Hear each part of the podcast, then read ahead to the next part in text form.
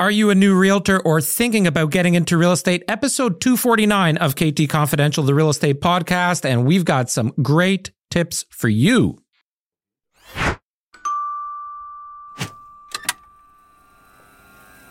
Well, hello, sir. How are you today? Excellent, thank you. Excellent. Today's topic I am going to do a little interview session with you, my friend Bring it on. Because in episode 247 in my chat with Steve Chiquetto, I asked him a couple of questions that I'd like to ask you today. And we're going to go down a bit of a rabbit hole, I'm not prepared for this. which is good. Well, Because I then we're don't, gonna I don't get- work well on a whim, but we'll see how it goes. We're going to get candid, you know, honest answers. All right. And the premise of today is to provide tips to And I can't read your messy writing upside down. my So I can't even have any insight into what Have you're you asking seen me. your your writing looks like a three fingered four year old would write. That's offensive to all the three fingered four year olds. Tips for new realtors. So new realtors entering the industry or ones that have been in the industry for a few months, just getting started, getting your feet wet. Oh, I thought you wanted to learn more about me. So it's not about me. Why does it always have to be about you? Well, I misunderstood the purpose of this. Okay, I was it sort of is flattered. about you. Okay. And we'll start with a question that is about you and providing some insight and tips to these new realtors. And quite honestly, doesn't matter if you're new realtor or, you know, new in the business, people that have been in the industry for years could also benefit from some of this advice. At least I assume you're going to give some good advice. I don't know. But I've got be, some questions. You may be uh, surprised. Yeah. this may be a complete waste of your time if you're listening or watching, but knowing Adrian, I think he'll have some valuable insight for you, some words of wisdom. So let's start with the question. You've been in the industry now for about 13 years. Uh, yes. My license is due to renew in October, and Oh, I, did- need, I need to do my courses. You didn't do them yet? No, not yet. Oh, well. I got a couple months. Um, knowing what you know today, what would you do differently when you started if you had the knowledge that you do now? See, this is a, this is a question where I think you'll have you'll not be very impressed with the answer. I just I don't think I would do anything different other than just more of what we did in terms of um Well, that's something different, sort of. yeah, it is. So when we started, you know, a big part of our I mean the big, the big question is how do you get your business? So you need to pick your niche and and and focus on it and put in the time and effort and be per, persistent and patient until it pays off. Um, so for us, we were farming, which is a probably an industry term, but uh, you know we chose a geographical area where we focused a lot of our efforts. And for us, we decided to use a neighborhood we were in because it was very transient. It was new, new developments. People were moving in and out all the time.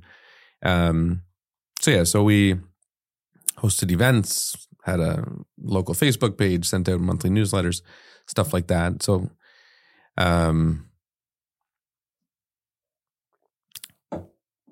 I don't. I honestly, I don't think I would do anything different other than just. Re- I maybe didn't realize the potential um, at the time of you know what's out there, and as I learned it, you know, you realize you know, the more you put in, the more you get out. So I would have probably just put in more effort. And by effort, what elaborate on that? Because a lot of the words that you just said are all fluff and stuff that people would hear from Right. any of the broker managers or any trainers. There's there's a bunch of real estate training right now out there, ones that you pay for, ones that are free on YouTube, whatever. A lot of great podcasts. Um, I know a lot of realtors listen and watch to our podcast and have lots of takeaways from it. So get more specific. So that all ties into something that I am very passionate about. You know that. And that's living or dying by your calendar. So, one of the things that I preach to all of our realtors, but realtors in general, is you need to know what your schedule looks like before your day starts. So, the day before, plan tomorrow. Yeah. And stick to a fully complete working schedule and don't deviate from that unless it's an income opportunity. Right. So have a schedule that's set up for yourself from whatever 7 a.m., 8 a.m., 6 a.m., whatever works for you, but start early in the day and end it whatever's comfortable for you. If it's four o'clock, five o'clock, six o'clock, 10 o'clock, whatever. But making sure that those time slots in that time slot, the segments, I call, I call them segments in your day, are filled with income producing activities and and actually telling you what you need to do at that given hour. Yeah. And that goes into like you said put more put more effort, put more time, put more Yeah. do more. If you want to get more more. specific, do more. That's the stuff I- problem is a lot of realtors think they're doing right. But they're doing in the wrong areas, or they're actually twiddling their thumbs thinking about doing. or what should only take 10 minutes takes an hour. Actually, I have an answer for you, but it's not going to, it might help realtors or anyone. And one thing that I, um, I've, I learned a while back was uh, recognizing that, you know, having the defined separation of personal time versus work time. And sometimes, you know, I've always put in long hours, but sometimes those long hours weren't productive. So I learned, and this goes back to, I'm not going to say it, our previous careers, uh, where I learned that, you know, when I'm on, I'm on and I'll put in the time. If I'm at work, I'm going to work. I'm going to make good, productive use of my time and put in effort. And, and as soon as I did that, I saw a return quickly. Um, same thing happens in, you know, when you're self employed and you're working 12 hours a day, Mhm. air quotes. Um, you know, if I I learned that if I found myself at a point in the day where I wasn't being productive and I was, you know, my mind was all over the place and twiddling my thumbs or you know just whatever, um, I would say, okay, well, I'd rather be with my family now or or working out, not a whole lot, or you know playing video games or whatever, doing something else uh, with my time instead of not being productive at work. and then, so when I'm on now, like when I'm at work, I'm very productive. If I find I'm trailing off, it's time to redirect my efforts into something else. There are definitely days where you'll be more productive in four hours than you will in eight. 100%. The challenge most people have is being self employed, is you're not reporting to anybody and there's nobody holding you accountable. You have to hold yourself accountable.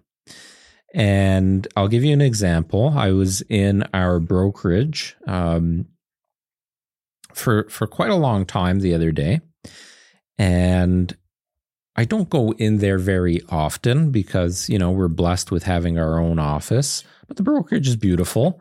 It's state of the art. It's comfortable. It's large. Anything you need and want is there. Um, and it's nice to be around different faces sometimes. So I set up shop there and I was observing. And what I observed was quite interesting. And what was interesting to me is I noticed the higher performing realtors and teams on the phone doing something like they weren't just hanging out.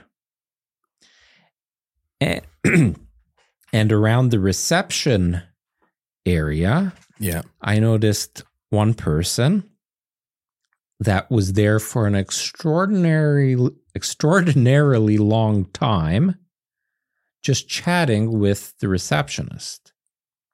And I believe that person maybe has been in the industry for six to eight months. Right. What are you accomplishing by hanging out? Like we call it water cooler talk, right? Yeah. You're accomplishing nothing. You're wasting time. You mind if if you go home from that day and feel like you went to work, you are not an entrepreneur. You're not a salesperson. You might as well go get a job sh- selling shoes because you'll make more money. Get out of the business. Yeah. Agreed. But sometimes that's a learning curve, and that's for me. That's what it was in in our previous career selling cars. Is I got to a point. I don't know what the defining. Actually, I do remember the defining me. moment. No, it wasn't you. It was. uh uh It was interesting because I came from a middle class family. My dad worked at a factory. My mom was uh, stay at home mom for a while, and then went to work at a, a not for profit humanitarian company for many years. So you know, both kind of average jobs, um, salary income. Yeah. You know, when they were off of work, they were at home, and work didn't come home with them. That kind of stuff. So that's all I ever knew. And I, remember, I don't know why I was at the airport, but I was at the airport one day. You just found yourself was- at the airport. I was obviously I was I was picking somebody up. I have no idea who it was. No idea. I was I drove myself there, so I must have been in my late teens or early twenties. And while I was waiting, this guy approached me. I just started chatting, friendly conversation. And and then he's like, Oh, got into the conversation. He's like, Oh, what's your favorite car?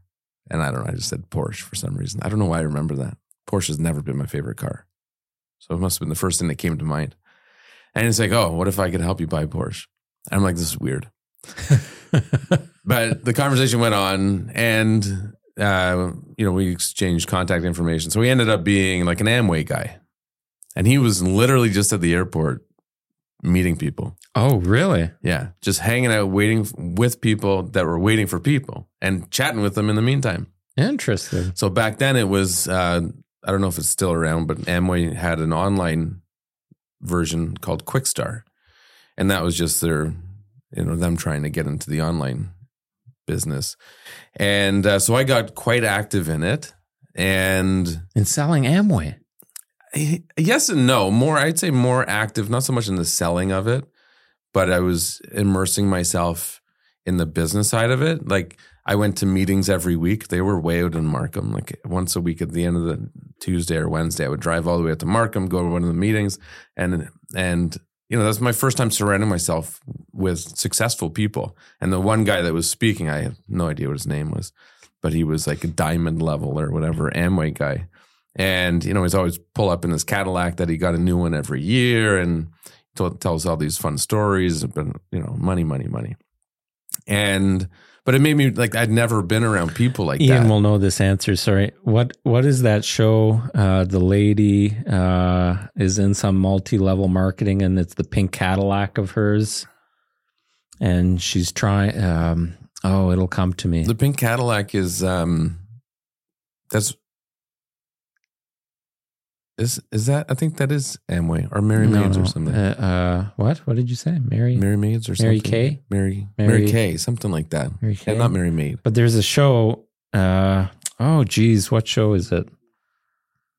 And there's this multi level. Um, oh, it'll come to me. It'll come to me. Anyways, Just type pink Cadillac multi-level marketing. That'll bring it up probably. No. Oh man. But it was a show on this. No, not on this specifically. It was like. Uh, anyway, whatever. Anyways, Forgive me.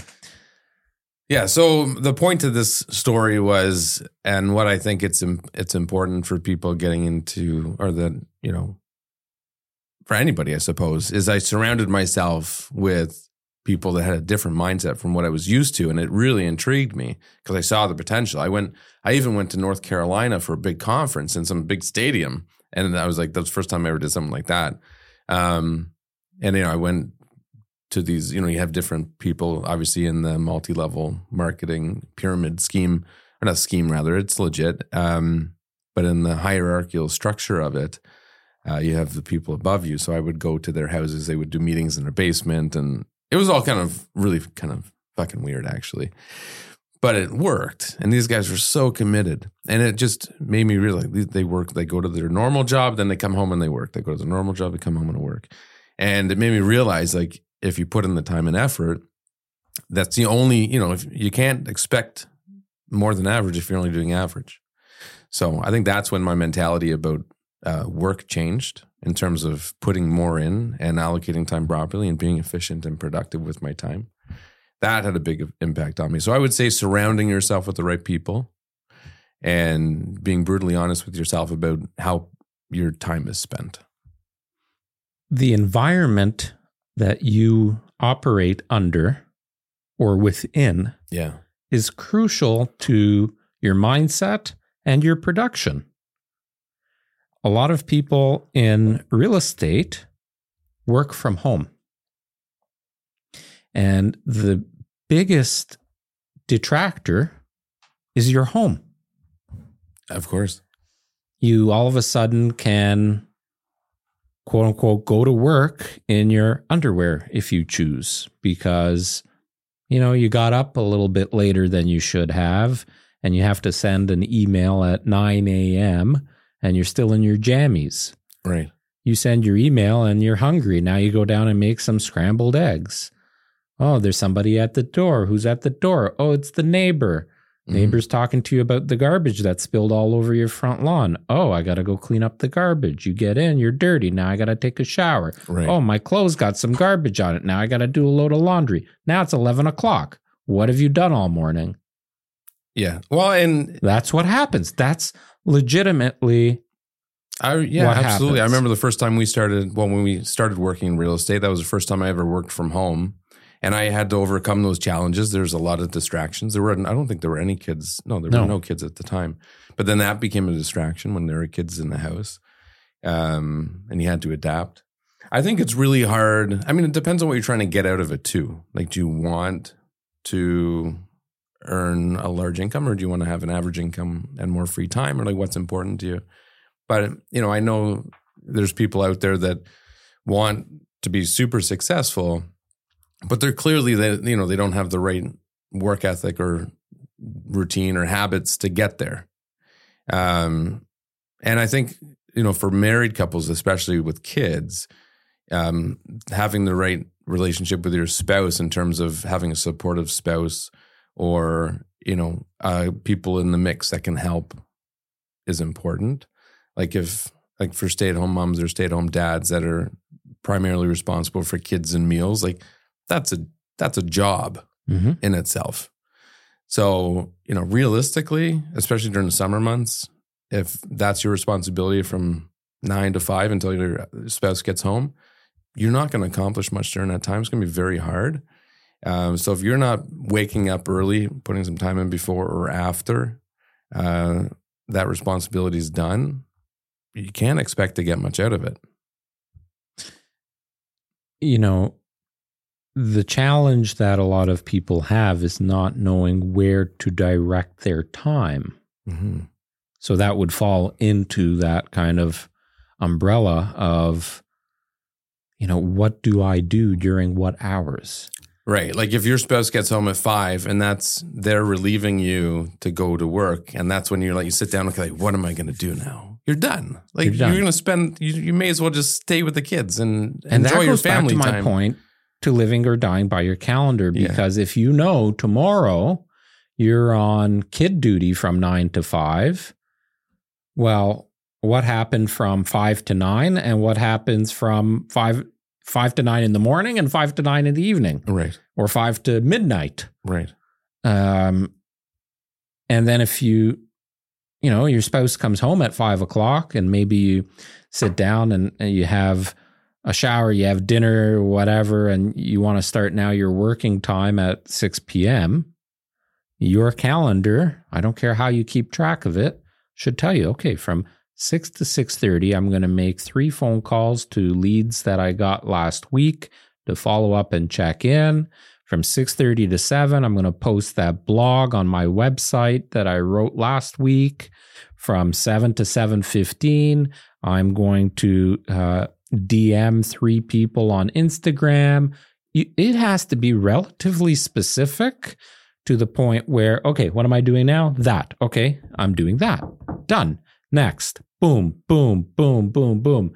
And I can tell you, most realtors work an eight or nine hour day, six days a week, maybe even more. But a 50 to 60 hour work week is quite common. hmm Sometimes it's more, sometimes not often less, but um but are you actually working during those hours? Right. Like even even here I see it. Like sometimes one of our realtors will come and sit in that room where Jen and Tiffany are and you go down a discussion especially like after a long weekend. Oh, what did you guys do for the long weekend? Oh, we Yeah. went fishing. Where'd you go fishing? Oh, we went up to Algonquin. Algonquin. I was there. And it turns into a 20 minute discussion. Well, in 20 minutes you could have wrote a blog. Right. You could have posted it to Twitter. Yeah. You could have DM'd 10 people that or X. Call it X. Yeah. He's getting a lot of flack for that. What do you call a tweet now? I don't think he's actually going to change it. Is that a joke? I think it's just another one of his little stunts to get some publicity. Um, do you want to talk about any mistakes that new realtors make? Um, I would say the biggest mistake people make, aside from work ethic and all that, because that's you know something that I'm quite passionate about, but it's I don't want to drag that on. But I'd say the biggest mistake people make is being, you know, some people refer to as the silent realtor, or you know, like you need to, um, you need to be shouting to everybody about what you do. You need people to know what you do. You need to be very public about it, um, not in an annoying way. Don't walk up and greet your neighbor and say, "Hi, I'm Adrian. I'm a realtor." Like that's annoying. Nobody like go away. But um, you know, whether it's through things like this, like podcasts, or posting regularly, uh, just meeting people, and through ca- casual conversation, you learn about what everyone does. Go to events, stay Go active to events, in the stay community. active. Absolutely, I think that's the biggest mistake people make is just staying at home. Thinking the business will come to them in some Yeah. some capacity. Right. I think even if And relying on referrals from your friends and family because they're the last people that are going to refer you anybody. my mom's listing her house next month Is she? with somebody else. You got to be kidding me! No, Wow, she's. I mean, she's not. Cheryl, what are you doing? seriously, it's a sensitive subject. You even had you even had a staging consult Oh, there. I know. She- Wow. yeah. Anyways, love her. Um, Not so much anymore, huh?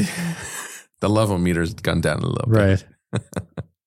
No, the like meter. Like a meter. Yeah, the love meter doesn't go down. Um, one thing though, She's seriously listing with, with somebody else. yeah, yeah, I knew this a while ago. This is this is the trials and tribulations of being a realtor. Well, that's a good point, though. It's like you know we've been in the business for 13 years. We're just recognized as the 10th highest producing team up so far this year in the country, and you know still you're not going to get business from people you think you're going to get business from. So don't take it for granted. Make sure people know what you do, and don't take it for granted. Do you Bust know- your balls. Do you know the real reason though? I think it was just she felt more comfortable with somebody in her neighborhood. Right. Well, she is in downtown Toronto where you Yeah. don't know even the cross streets. No, but to that point, anyways, I don't. She's I'll let, she's happy with her decision, and I wish her well. He is heated. I can I can see No, I'm it. not. I'm not at all. He's bothered by it. Maybe a little bit. You know what it probably is is that she doesn't want to interrupt the relationship in case something Uh, well, that's a big thing, sure. I mean, and I'm, you know, I, I believe that is a serious thing that people like if the property consider. ends up on the market for 4 months and it's not selling and they've had to go through all these open houses and showings and all that and it's her son that's listed it, yeah, you know. Christmas dinner's not looking so fun. Right. um, It's okay. I'll But- I'll grill her for you. But that's, I think that is, you know, we were just talking about, you know, don't expect the business to come to you. Like you really can't. You have to Right. earn it. You have to get out there and get it. And going back to like thinking of what would you do differently, you know, going back to, you know, a couple decades to our previous careers, um, I think people in the car business and many sales businesses, any sales industry, like my mindset back then was, okay, I'm waiting for people to walk through the door and you work with what you get. Yeah. Now in that industry, I think it's very different. I think you should be doing everything. You know, if I was selling cars still, I'd be bringing people to the dealership, Yeah. which, you know, at the time I didn't recognize that opportunity. And I think, you know, a little bit maybe towards the end, but that's a big missed opportunity from back then. And you know what? The car dealerships have a lot to learn. They are very old school still in many, Yeah. many ways. I wouldn't have and my a salespeople lot of daily shifts. Like I'd have it, I'd completely change it. a lot of sales people are still waiting for that walk-in traffic. So waiting for like they think it's a mall or something, you know. Oh, are you Yeah. you here to look at a car? Right. versus you know you you just got this brand new car into the showroom it's a new model like could you do some great video on youtube and and push it out on social take the car to a plaza and do an event or you know yeah. there's Well, so I would many- have like a buy from home mindset where my salespeople were on the road all day bringing cars to people's houses. yeah drive it around your neighborhood see how it feels Yeah. See it in your driveway, make sure it fits. yeah You should maybe open a car dealership. um, other tips for new realtors. So I'm going to throw one out there, which it's absolutely crucial to get it nailed down early in your career, and it's perfect paperwork. You're how many times we see when we get a offer that the paperwork is not good I think that all ties into just a general education passion. No, a general commitment and passion to being professional from how you answer the phone to how you prepare your paperwork to how you represent your clients. Uh, I think people underestimate their responsibility and the repercussions of not taking a person professionally. Yeah. Well, we are the first line of defense protecting the client against legal action. Yeah. We're preparing, you know, seven figure offers. Yeah. You're dealing with a million dollar transaction. The clauses, the conditions, you know, the inclusions, exclusions, all of these things. And there's a lot of blanks in standard contracts. There's a lot of input required to create these offers from the realtor standpoint, and that input needs to be perfect. Well, like an example just happened yesterday. I had uh, on the weekend actually had a phone call from a client who was in love with this property and they wanted me to submit an offer on it. I hadn't seen it and there was already an offer on it, so we had to move quickly. But I wouldn't submit an offer without seeing the place. I'm like, listen, like I'm not going to put an offer. I'm not just here to rate, you know, do paperwork. I need to see the house and I need to make sure you're happy with it. So we went booked a showing the next day and we went uh, to see it, and uh, and it was, you know, it was from where I was at the time to get there. It was an hour drive, so it's not like it was convenient. So, you know, I made the commitment to doing it. We went and saw it and pointed out a few things, which uh, subsequently made them reconsider how much they liked the house, Mhm. and they realized, you know, sucked for me. Because I put in all that effort, but that's part of the job. And I told them that I'm like, I'm not upset that you changed your mind. That's what I'm here for. Um, but you know, there's many agents I think would have said, "Okay, no problem. I'll write up the deal. Just give me the address and I'll get the paperwork ready for you." Very different mindset. I think you did that recent or not long ago with something. I don't remember where the property was. Happens all the time. Anyways, Um, last but not least, and I think we could have done this a little bit better in the start of our careers, is making sure you have a very solid network of other professionals that are going to assist you in your business, but also assist your clients in their purchase and their sale. So Mhm. I'm talking about having a fantastic painter, having an amazing lawyer or two or three, uh, knowing a contractor that will be able to renovate a kitchen or put up a wall, having an electrician that can swap out light fixtures or install a receptacle and having a network of those like-minded. It's important that you have people that are willing to serve able willing and able to serve your clients the same way that you do and that you see eye to eye on how to conduct business Mhm. um, so if you pride yourself, like we do, on answering our phones and returning calls and answering emails in a professional and, and timely manner, that the people that you're referring out to should be providing that same level of service to your clients or potential clients. Because if they don't, that's going to come back and look bad on you. Yes. And you have to have that network in order to serve your clients properly and to be able to overcome objections to help close more deals.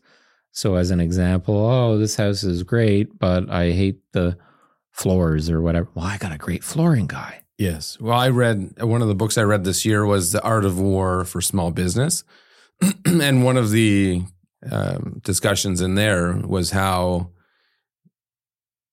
for m- many successful businesses, one of their biggest assets is their network of um, industry relationships for whatever, in this case, vendors that we can use from inspectors to lawyers, et cetera. Yep. And I think a lot of people underestimate those relationships. Like if you are able to build really good relationships with these in, whatever individuals or companies, uh, that is something that is extremely valuable to your success. Mm-hmm. Um, and I think a lot of people really underestimate that.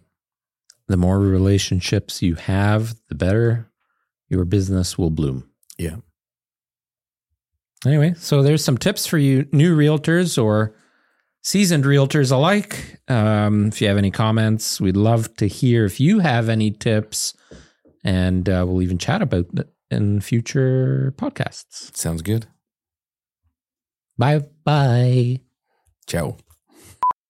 Thanks for watching. Thanks for listening. If you have any comments on this topic, we'd love to hear from you. So leave it below, throw us a like. See you next week.